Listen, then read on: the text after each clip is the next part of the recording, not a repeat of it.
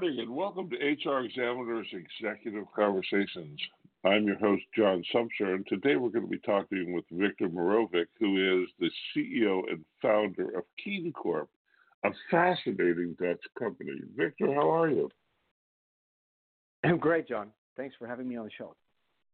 Oh, well, you're welcome. You're welcome. So, why don't you take a moment and introduce yourself? Tell people who you are and how you ended up in this uh, position.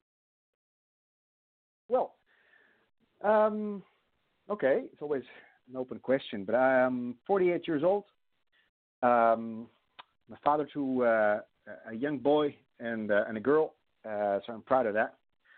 And business-wise, I've been always fascinated by numbers. So I started my career in private equity um, and really spent way too much time doing financial models, only to find that there was no truth in there. Um, and I realized because we spent, you know, especially in the early years of an analyst, spent too much time in in data rooms that whenever we invested in a company that was uh, somehow service driven or had to leverage brain power, that there was very little information I could find in the balance sheets that we were trying to analyze. So I was wondering back in those days whether it was possible to to get a number on people. And of course there was payroll information and you know uh, pension stuff, but there was never any pulse on uh, how really the the assets the people assets were doing. And um, when I was uh, venturing out on myself, I found a group and we started having conversations whether it's possible to actually measure what really is the driver of winning teams. And I think today this is called neuroscience and behavioral science. And I didn't know that at that time. So I think with Keen Corp, we have found a tool that actually helps leadership to become more effective in a different way than today has been available in the marketplace. So this is really what drives me, and I find that we're in a total blue ocean because I think the world is just waking up to the potential of that.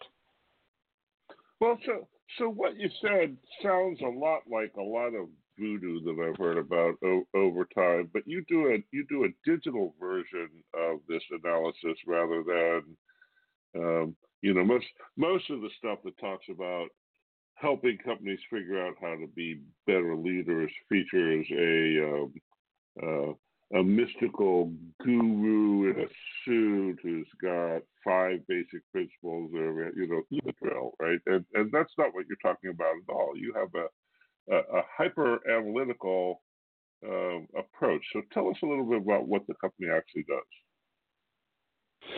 Okay, um, I understand that you're you're thinking that and you're saying this, by the way. So, if we try to really explain Keen Corp in a miniature way, um, I can only use three words.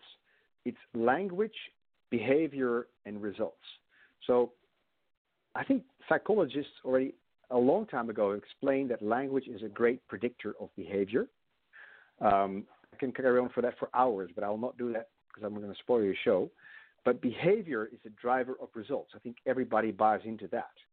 The part that was not clear is that language actually is a predictor of behavior. And if you start to monitor language on a daily basis um, in such a way that you can protect privacy, I think that's fundamental to the conversation, it becomes a much more effective way to capture data on your basic brain power process than any other survey can offer you.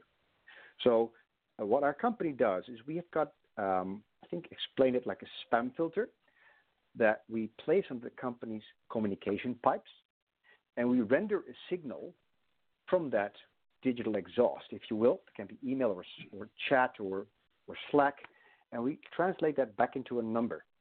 So you get a daily number, just like Google Analytics gives you a number on your traffic on your websites that you can feed back into your business intelligence systems and you can start having a conversation about your people just like you talk about your cash flow or your sales.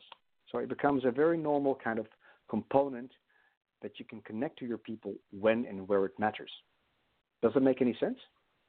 Sure, that makes all the sense in the world. So let me let me spin it back to you. By by casting a net across the entire digital communications footprint, you're able to quantify some variables, and so you don't actually look uh, at the specifics of interactions, what you look at is the shape of the language in general in the institution.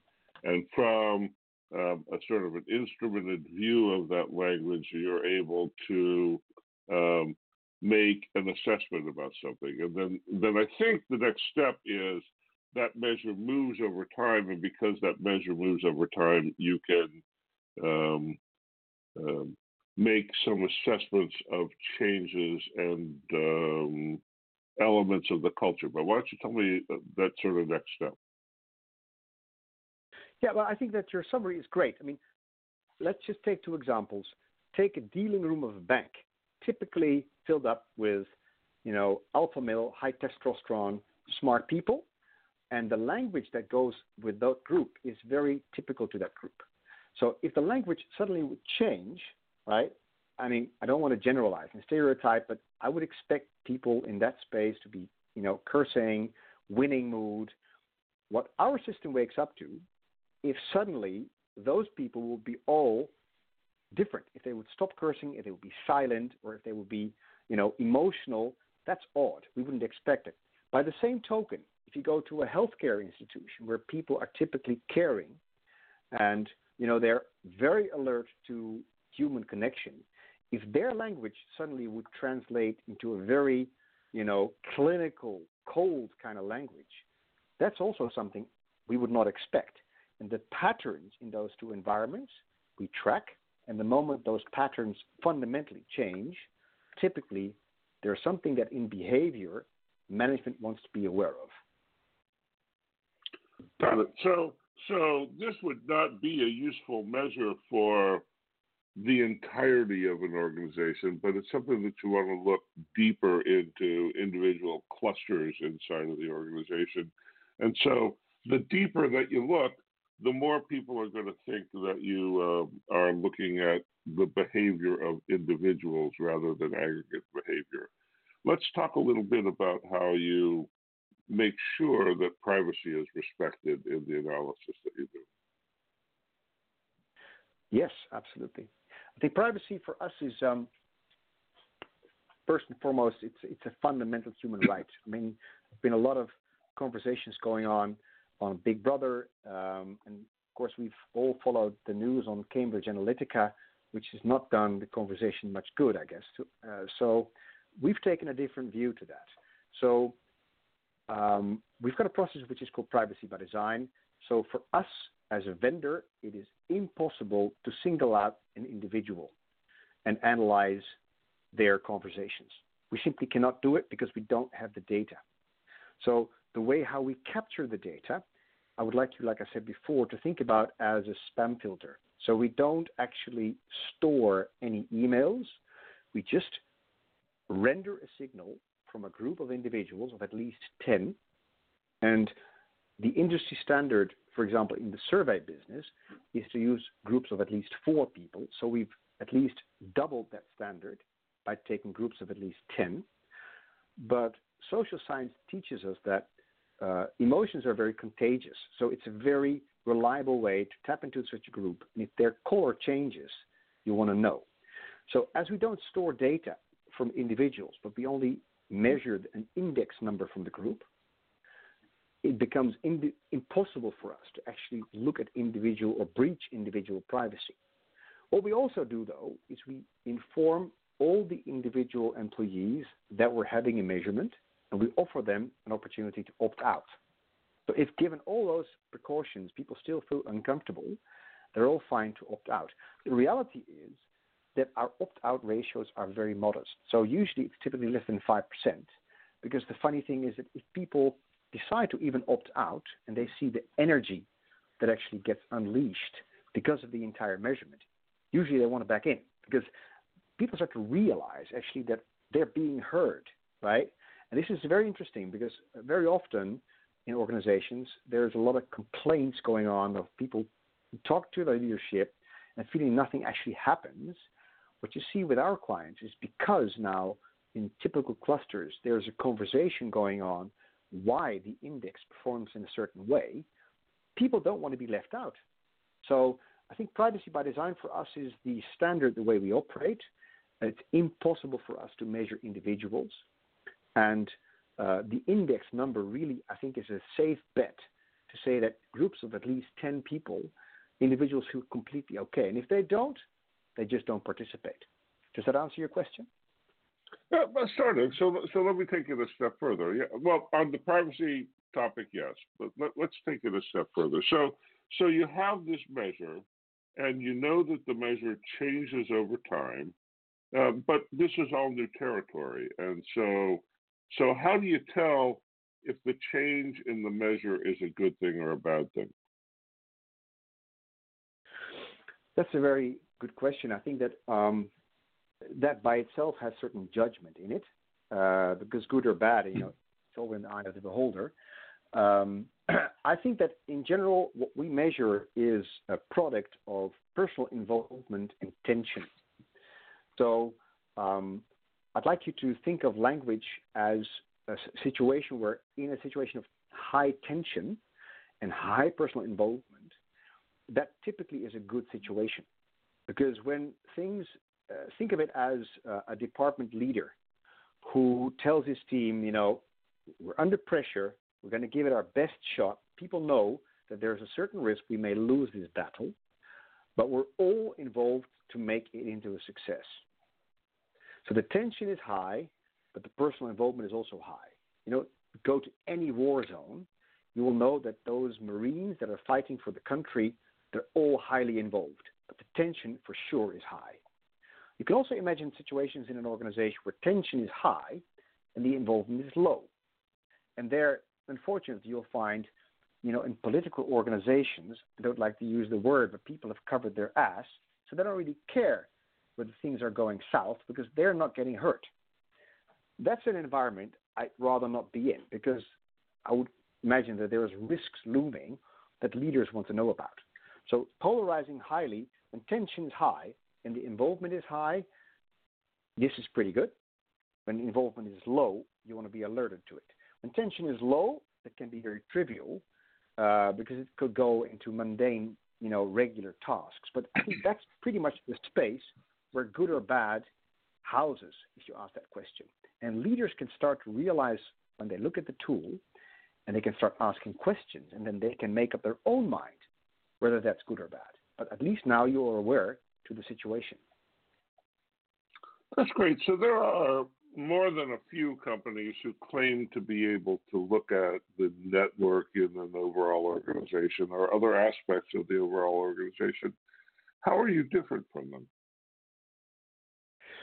Well, um, if you talk about networks of organizations, there's a great uh, landscape out there now, uh, today on network analysis, ONA vendors. Uh, and I, I, think the ONA space is very intriguing. We also know some players out there, and we're working actually with some players out there today.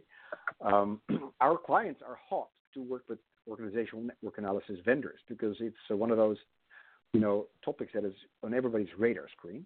Um, so that's good. The same goes for survey providers. I think that's a tool that never actually will fade away because it's a very valuable tool to you know to drill deep. However, I think where we play, it's a space where you're talking about actionable intelligence because with us, you know, the, the typical ONA network of who talks to whom, we always like to call a two-dimensional, a 2D analysis. It doesn't change much over time.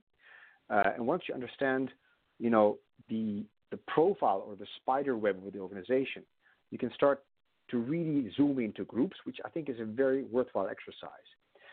I'd like to call KeenCorp more of a 3D analysis because with us, you don't only know the roadmap of who talks to whom, but you also know where the traffic jams are. Because traffic jams is the places where you have a, you know, uh, a tension situation, or as I'd like to call it, a blind spot or a hot spot. And typically, that's where you really want to start focusing your attention. Because if if it goes on for too long, it could turn into a situation where ultimately you are surprised as a leader because something's cooking that you may not want to happen. So I think the, the landscape is so far if I if I judge it well, it's very much still centered around, you know, it's HR taking pulses of the organization. We're trying to pivot away into a, a tool that actually helps business leaders or the board, if you will, to get a good grip on what's going on with the people. Because once that's there, and if a, an organization is truly connected, right, it can become this thing that's called an irresistible culture. Oh, you think that's you think you can help people get to an irresistible culture? That's an interesting concept. Yes, I think ultimately this is very interesting. I, I may be crazy, but I think AI. There's a lot of work going on around that domain now, and I know there's also a lot of noise, to be honest, John. But I think AI really is good in one thing only, is that it can automate parts where we are weak. And uh, we as humans have one characteristic that's omnipresent for all races. I think it's we're highly biased. and I think this is where our tool actually helps to take away some of that bias because we continuously measure that language. And the moment you start to get a picture of that and the pattern, and you start to have a conversation, you can detect that some leaders simply are blind to their own behavior. So that's where AI, I think, ultimately can help people better connect. Because once you talk about a graph, I don't have to actually offend you. I can just say, John, did you see the same graph as I do? And what is your take on it, right? It's much less offensive than going to talk to you and say, John, I heard there's a lot of complaints about your department. And you will automatically go into a defense mode saying, Who said that? Right? But right now, right. I think the computer helps us to start a conversation when there are situations that you can still repair. So if that is a possibility, I would love to see that right now becoming something that is mainstream. That's that's good. So so there's some level of modeling and AI embedded in the product. How do you how do you let customers know where that is? That's a, that's a big problem that, that people have deploying AI is is that they, they don't often know that they have it. Um, so so what what does training look like when you bring this in and you give it to somebody and all of a sudden they've got this new measure? Um, um, how do you help them understand what to do with it? Okay. We normally start with the client by uh, offering them a retrospective analysis, which we call a vulnerability scan. So it shows over a period of one or two years in the past what happened. And what we always do is we, we try to correlate that to critical events. Because the good news is that once you got your graph, and you can all remember what happened six months ago when this big company was acquired, or there was a layoff, or there was a huge customer coming along, or there was a reorganization.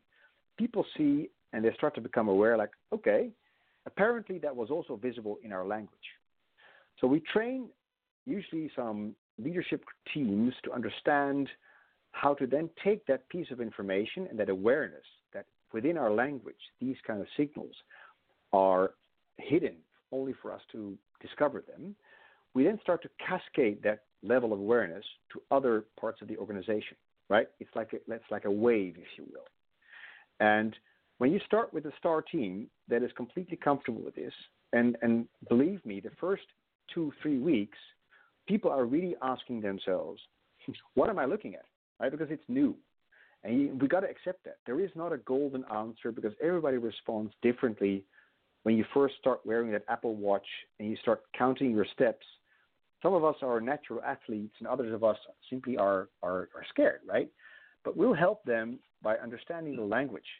And within a month, people start to get their first grips because they'll start to say, hey, I'd like to just give a training, right? Because sometimes, especially in HR, people like to quantify and label this as an engagement training. That's all fine.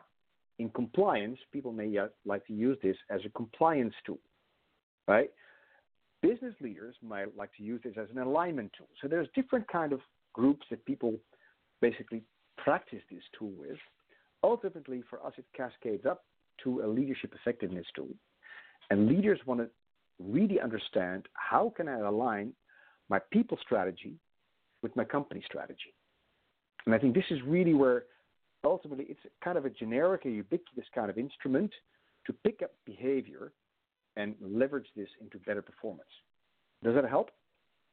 So, so that's what's interesting about what you just said is that the alignment of people strategy and business strategy um, is the kind of esoteric thing that people talk about ad nauseum, but never really have a way of doing because because we haven't had dynamic measures of these things, right? And so so we're starting a new era here where ongoing real time dynamic measures that are not rooted in the kind of bias that clouds surveys um, is starting to be possible. And you're sort of the, the cutting edge of that. Um, how do you imagine this unfolding? What do you think some of the positive consequences of this will be over time? Well, uh, I think the best consequence I can believe is that we're a bit less lonely. It may sound kind of uh, uh, cheesy, if that's the right word, but there's a lot of people in companies, but also outside companies, which are awfully lonely, especially in this digital world. And if we've got a tool here for people to better connect, that's just amazing. It doesn't only translate in better, uh, you know, profitability because that business case already has been proven for long, but it also just creates a super better business culture. And think of it in Silicon Valley. I was recently in San Francisco. You know, there's this massive story on success, but recently also there has been some pretty painful meltdowns. Ultimately, it's the people that go back home with a bad day, right? And if we can help just producing a percentage of those bad days because there's more attention, I've had a good career, my friend. Well, that's that's that's a grand ambition. Now, I, I just was down in Silicon Valley last night at an ethics and technology um, event, and and I wonder what you think beyond privacy, the ethical issues are that that uh, Corp touches. Yeah, well, um, privacy, like I said, is such an such a large topic. Uh, it's also sometimes um, I can tell you we've we've probably had two three years of delay because of the entire privacy debate. It's like world peace. You cannot disagree on it, uh, and if people are scared, that's okay. Um, but this whole thing, you know, ultimately, it's going to translate in some new form that actually is palatable to all of us. And I think this is where we've taken a pretty strong stance on, on how we want to design this. And there are simply many, many customers right now, or many businesses that are not qualified to work with this because they are, you know, in a, in a different space. But we find also many clients right now that are actively looking for solutions to work with privacy and respect it, but also acknowledge that it's much more important to reach out to your people. One of the big pitfalls is that we've been trained to look for root causes, right? And that's one of the ethical things. Once you look for root causes, like who said what when that led to that result, this is where I'm I'm very honest that AI simply cannot answer that question today. There's simply not enough data, and the number of false positives that really points us in the wrong direction is so massive that we've decided to really stay away from that. We just offer a signal, and if people want to go for the root cause, then we simply cannot sell to them because we don't have the answers yet. Secondly, I think like on privacy side, if, if I tell you how many clients ask us the question, can you please just zoom in on that individual because I'd like to, you know, fire the person or so. It is just amazing because it's it's the most natural question to ask if you start measuring, right? But our stance is very simple. It's a transparent tool. If you don't want to be transparent, you know, let's just wait for a couple of years because we can't be your partner. Um, and on the root cause side, I said already, I don't think the AI is that far already to give some real answers there. But what we can do is we can open up your eye to blind spots. And if you're then happy to work with us to resolve them, it does also challenge many people because many leaders actually don't want to know. So if you're afraid to look at the truth, that's an ethical question, right? But let me ask it in a different way.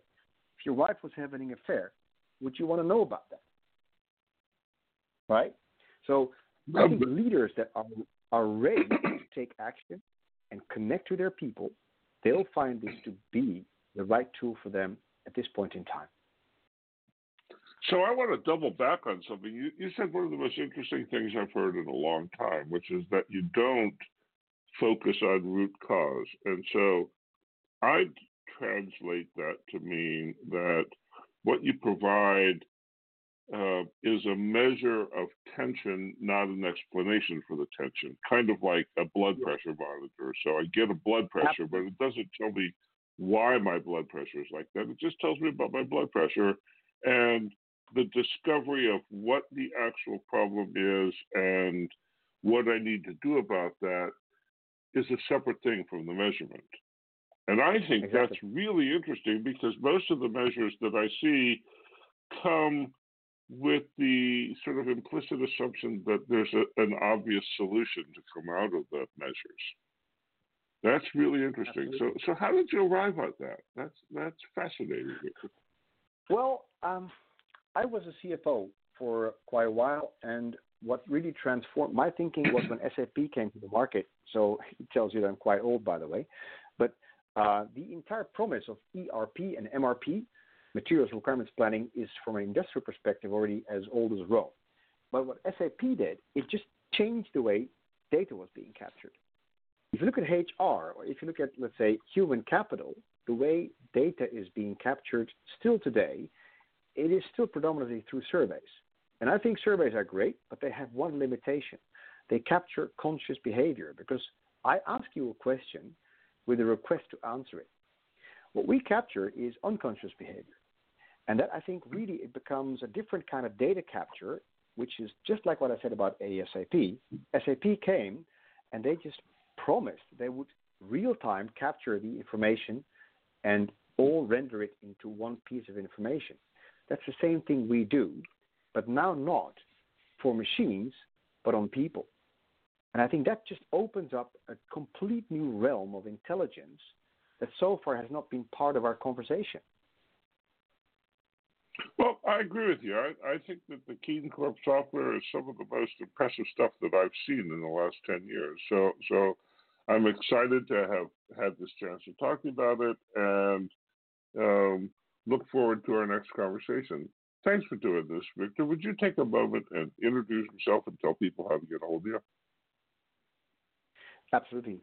Thanks for having me again, John. I really appreciate it. My name is Viktor Mirovic. I'm one of the founders of Keen Corp. and uh, if people want to know more, they can visit our website, keencorp.com. We usually uh, you know, publish some news on it, but uh, we're more than welcome to take calls because we're a young company and eager to grow. Thanks again for doing this. We've been talking with Viktor Mirovic, who is the uh, one of the co-founders and CEO of KeenCorp. Thanks for listening in. Thanks for doing this, Viktor, and we will see you back here same time next week. Bye bye now.